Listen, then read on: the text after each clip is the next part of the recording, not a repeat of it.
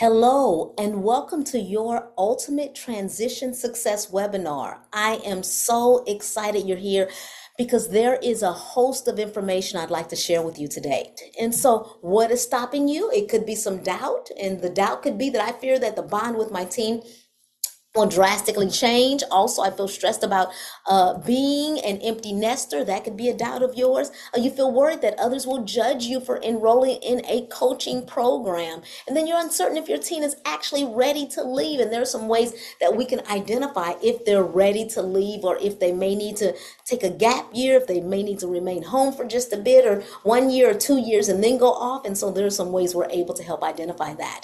And so now that your team may have left home, guess what? You have time to pursue your passion, your interest, take up a new hobby, reconnect with some old friends, go back to school, find a job, whether it's a part-time or a full-time job, retire. There's all types of things, all types of options. I'm Dr. Michelle Lloyd. Shortcast Club.